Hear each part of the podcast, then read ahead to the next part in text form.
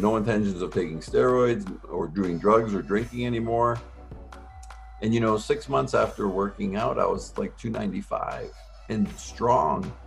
And that's when I, and you know, through working, you know, steps in a 12-step program, one of those things is, you know, to make amends, I thought, you know, maybe I could come back to plays and kind of keep my mouth shut and just do my job, you know, do what I'm asked to do and get paid for doing what I'm, you know, supposed to do and not be a distraction. Tony Mandarich has lived two lives. The first one, every football fan in the 1980s knows about. Star offensive tackle for Michigan State. #2 pick in the 1989 draft by the Packers. Sports Illustrated cover boy. The steroids. That first life came crashing down on Mandarich, and he was out of the league after 4 up and down seasons. The second life most people have heard little about. The drug and alcohol rehab after he left the Packers. The unlikely return to play 3 productive seasons for the Colts, clean from chemicals and focused on making amends for his first NFL stint. And a satisfying post-playing days career as a photographer and creative. Tony Mandarich's story is unlike any we have told before on this podcast series. 1 million boys play high school football every year in America, and only about 300 players are drafted by teams to the NFL annually. Those are some seriously long odds. On this show, we'll tell you about the amazing people that have beat the odds to make it at the highest level.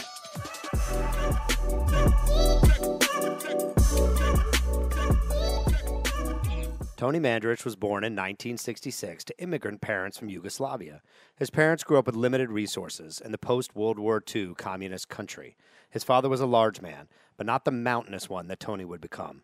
Tony's father completed his compulsory military service and met his mother, who was taken out of school in 3rd grade to help the family tend their sheep.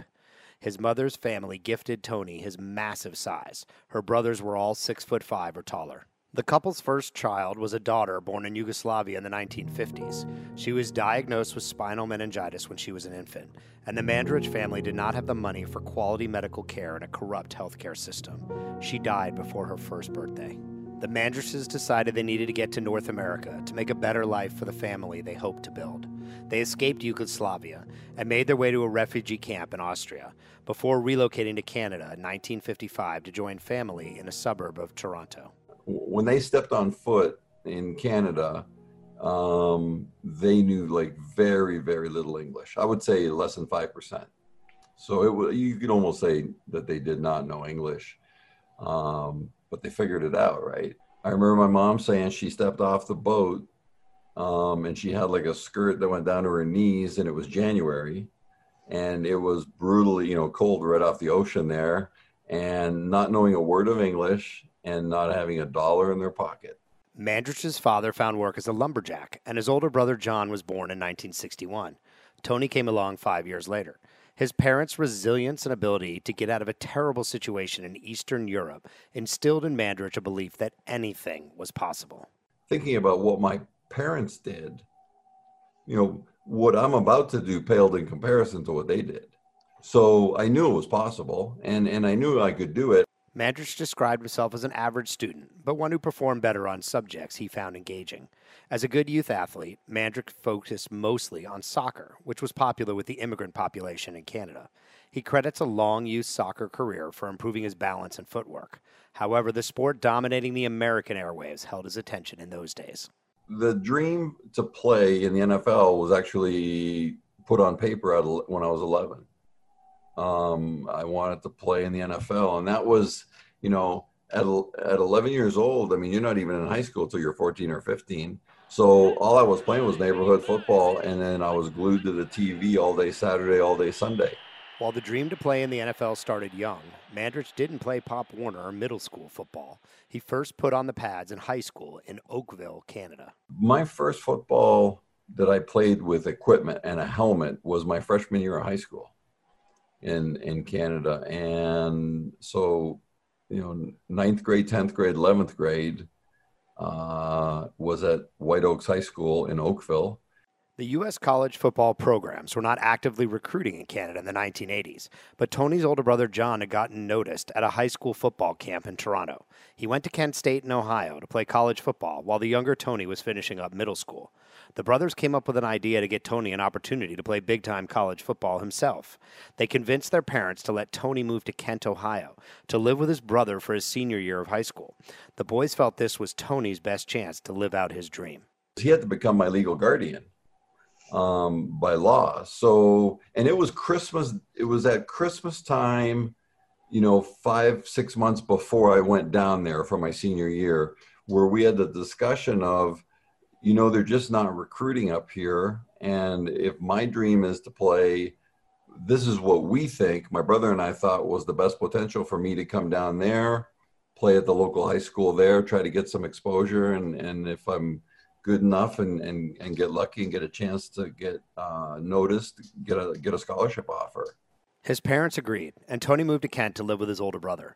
At that time, in the mid-1980s, Ohio was a hotbed of football in America, and Kent Roosevelt High had a quality program. It was a huge change for Mandarich. I went from my high school in Canada, we had bleachers that held like 20 people, to a high school stadium that held 10,000. And it was like jaw-dropping. It was so exciting, and it was phenomenal. But the experience was awesome, and we played in a very good league. And the great thing for me was there was 4 players on our team that were being nationally recruited for scholarships and had offers to a lot of different schools. So a lot of these scouts were coming to the games to look at them. And then, you know, my head coach, John Nemec, obviously had said, hey, also take a look at this guy. He came down from Canada, pretty much for the sole purpose to, you know, finish his education, graduate from high school, but really to get exposure to play football. So take a look at him. Mandarich quickly excelled in the new environment and became a star on the offensive line for Roosevelt High. The scholarship offers started rolling in. Mandarich chose Michigan State, where he was recruited by a hardworking defensive coach, Nick Saban, now the superstar head coach at Alabama. Mandarich had grown to 6'6" and reached 280 pounds, but the transition to Michigan State was still jarring. It was a big shock because they were a lot stronger, and the game was faster. I mean, but the size and strength of the people was probably the biggest thing, and the game was faster than high school, definitely. There was a moment when we played Notre Dame. It was the third game of the year. We played Notre Dame at Michigan State, and I saw, you know, Mark Bavaro, who was the tight end, who ended up having a great career with the Giants. When I saw the size of that guy, I was like, holy smokes. And, you know, he was a tight end. I was a tackle, and that was, you know, that was my redshirt year. And he was bigger than I was. And I thought, man, I need to get myself in gear and start working out harder and doing all these things. And if I plan to make it to the next level. Mandarich determined that to get bigger and faster, he would have to turn to steroids. This was a different era, and steroids were more prominent at the college level, and testing was not as sophisticated as today. Even still, Mandarich knows now it was a mistake, and he often speaks to high school players about the dangers of steroid use. Here's what he had to say on the subject. I mean, I took steroids. I felt that, I honestly felt that to make it to the NFL at like a lineman position, whether it was offensive or defensive, for the most part, you had to take them. And there was a lot of teams that were taking them at that time, but that's still no excuse. At the end of the day, I make the final decision for myself. So I did take them. And, you know, I did get bigger and stronger, and I got faster. Does that make you a better football player? I don't know. Mandarich got bigger, and he also got better, much better. Mandarich grew to 330 pounds of muscle and dominated the Big Ten. He was named an All-American and won numerous awards. He says his favorite memory of his time in East Lansing was the game his senior year against Indiana that locked up the Spartans' trip to the Rose Bowl. Michigan State had not been back to the Rose Bowl since the year I was born. So it was 25 years, or it was 20 years or whatever it was. But I had thought to myself, like, what an incredible moment. And then when we knew kind of we were going to win, because Indiana was a very, very good team, but it was just our time, I guess, if you want to say, like, we were smash mouth football, and they were coming into our place, And, you know, we did beat them 27-3, and they were a great team. But, you know, the fans rush the field, they tear down the goalposts, and it's like, oh my God, this is the stuff I would watch when I was a kid. So that experience was, to me, one of the most exciting experiences I ever had in football, period. Like, to this day, that was one of the best moments, funnest times I'd ever had. In the spring of 1989, it was time for the NFL draft, and Mandarich was considered one of the top prospects in the country. Sports Illustrated memorialized Mandarich in one of its most famous covers, shirtless and looking like a superhero. They dubbed Mandarich the Incredible Bulk and proclaimed him the top offensive line prospect ever. That cover was like one of the top three sellers of the decade of the 80s. So interesting phenomenon happen, and all these interesting side effects happen that you just like come out of nowhere. And I can't tell you how many times people have told me this. They said, you know, I remember, you know, when you were on the cover of Sports Illustrated, because I took your cover and I taped it to the inside of my high school locker. I have had thousands of people tell me that. It was widely expected that quarterback Troy Aikman would be selected first, but Mandarich was a strong possibility to go second to the Green Bay Packers. Mandarich at this time had built a larger-than-life persona, one that he didn't think would thrive with a small-market team in Wisconsin. He publicly trashed the Packers and told them not to pick him in the draft. I wanted to be in a big market, meaning, you know, a big city where there's going to be more opportunity for sponsorship, promotions, in addition to, you know, having a job playing for an NFL team. I felt that, you know, Green Bay, as much tradition as they had and have, was a small town. And probably the biggest factor was literally my ignorance. The Packers picked Mandarich anyways with the second pick, and he eventually signed with the team. Mandarich knew that the NFL had a much stronger steroid testing program than college football, so he says he stopped taking them before reporting to Green Bay. However, Mandarich started down a worse path toward a serious addiction to alcohol and drugs. While he was an off-and-on starter for the Packers, he never established himself as a top player. The hype machine that he had created in college turned on him hard. In 1992, Sports Illustrated put a very different-looking picture of Tony Mandarich on the cover with the snide headline, "The Incredible Bust." Mandarich was not re-signed by the Packers following the 92 season, but what people didn't know was that he had fallen deep down an addiction hole. Falling off the cliff again and just diving deep into the addiction. Had a real severe concussion, and all those side effects of, not just from the concussion, but just the side effects of alcoholism, the traits of alcoholism, isolating, just all those, you know, depression, all these other things, you know, numbing my feelings and numbing my emotions with, you know, a pill or a drink or whatever it was to get away from reality. And unfortunately, things got worse for Mandarich that year. His older brother, John, developed skin cancer that exacted the ultimate toll. My brother got sick right in my last year in Green Bay that year.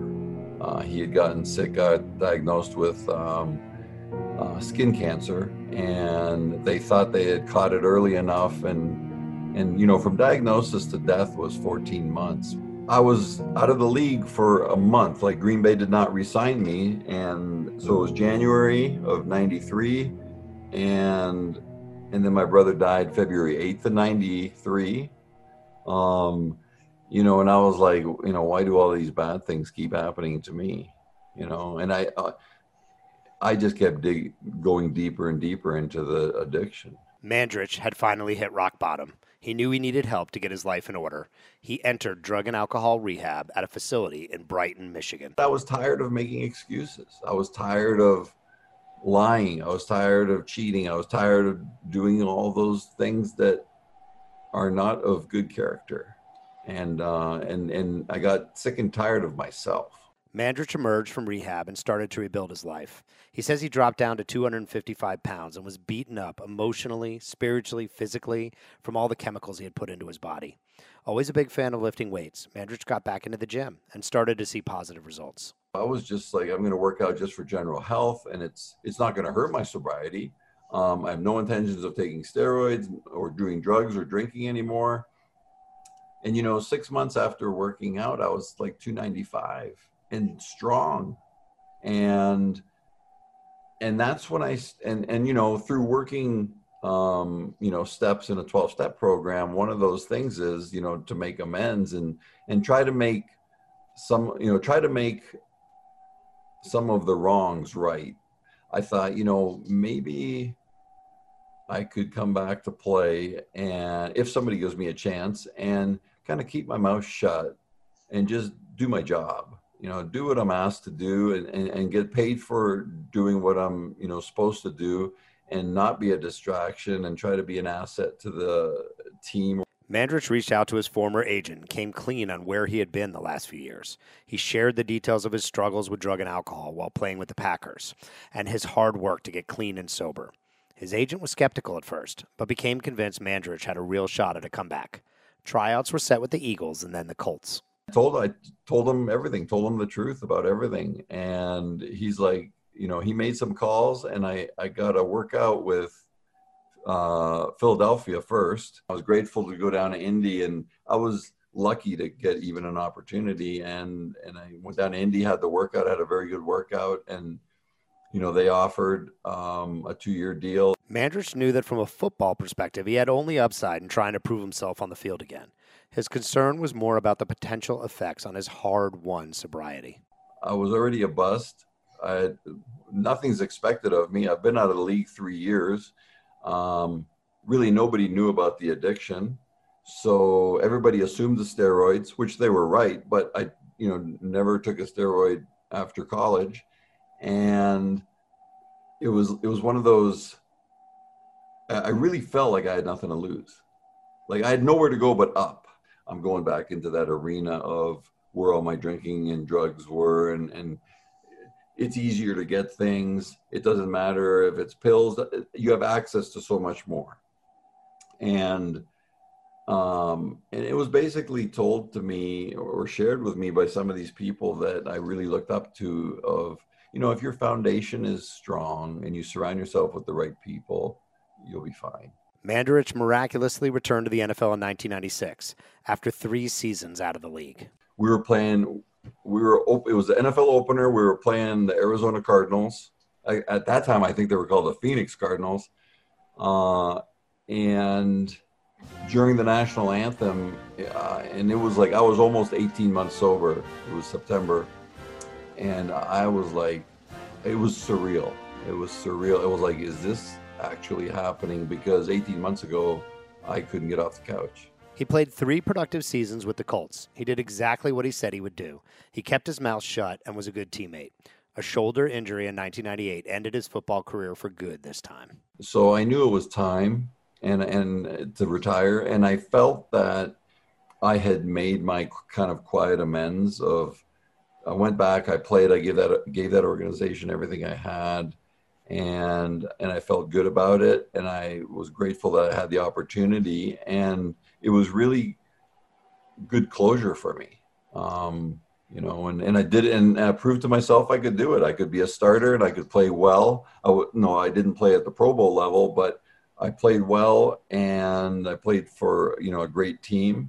Over the next 5 years, Mandarich worked on finding a second career to throw his energy into. He worked for a time at Morgan Stanley and then helped with a family-run golf course.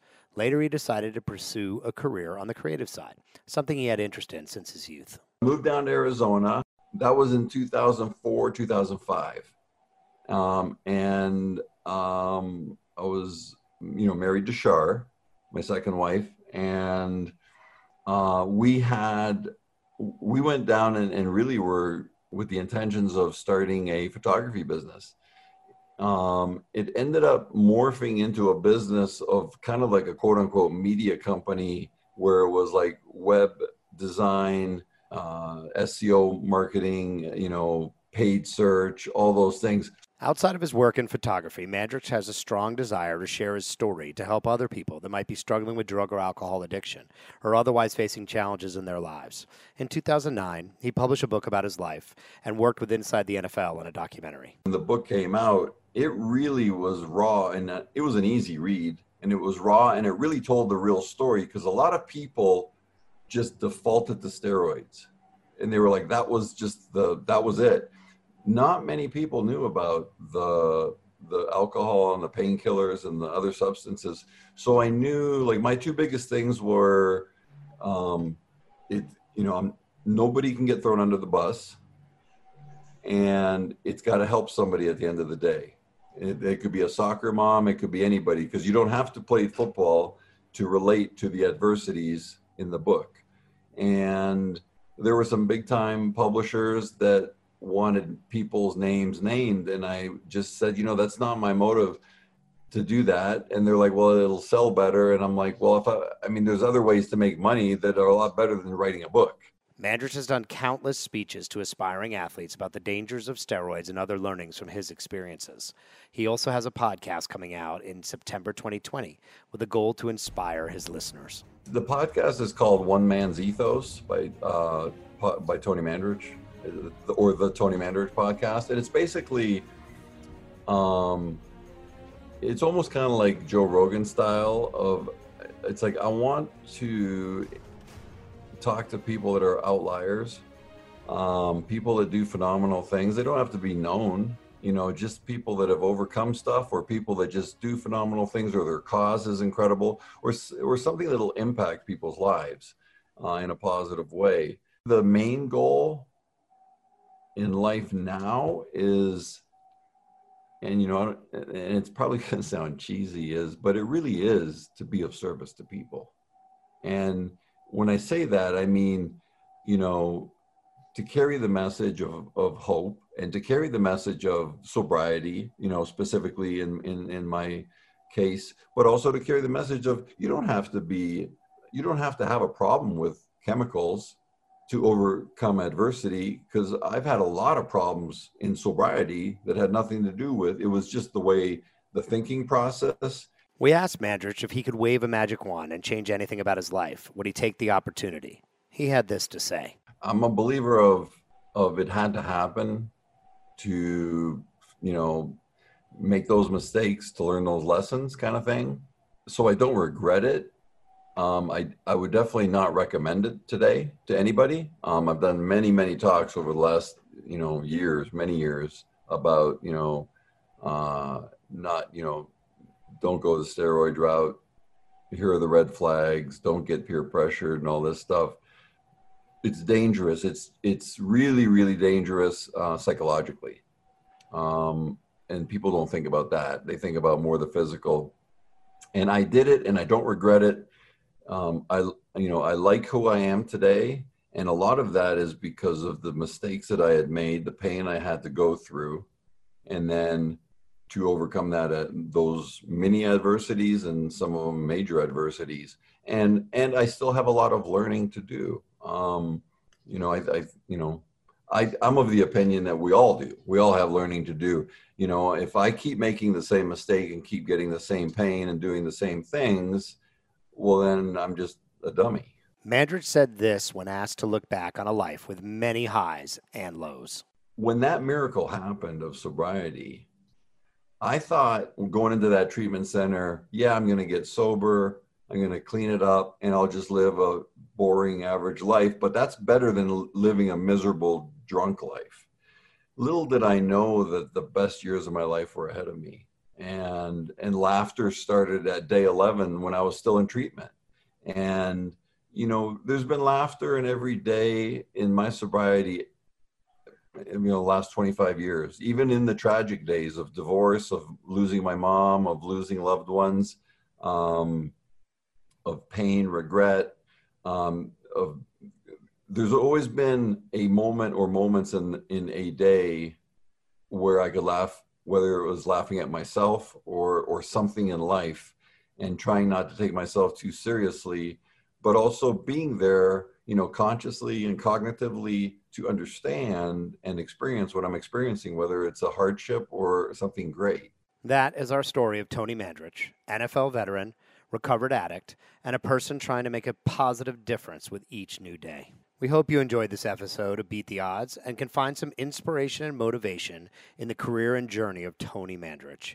If you did, please rate and comment on our show, and please subscribe to our channel. You don't want to miss our next amazing episode. We want to extend a special thanks to John Sterling for connecting us with Tony Mandarich for this episode. Be sure to check out the other inspiring stories of professional athletes in this series. Beat the Odds is a production of Beyond the Game Media. I'm your host, Brian Zwerner. Bo Johnson is our sound engineer. Thank you for listening.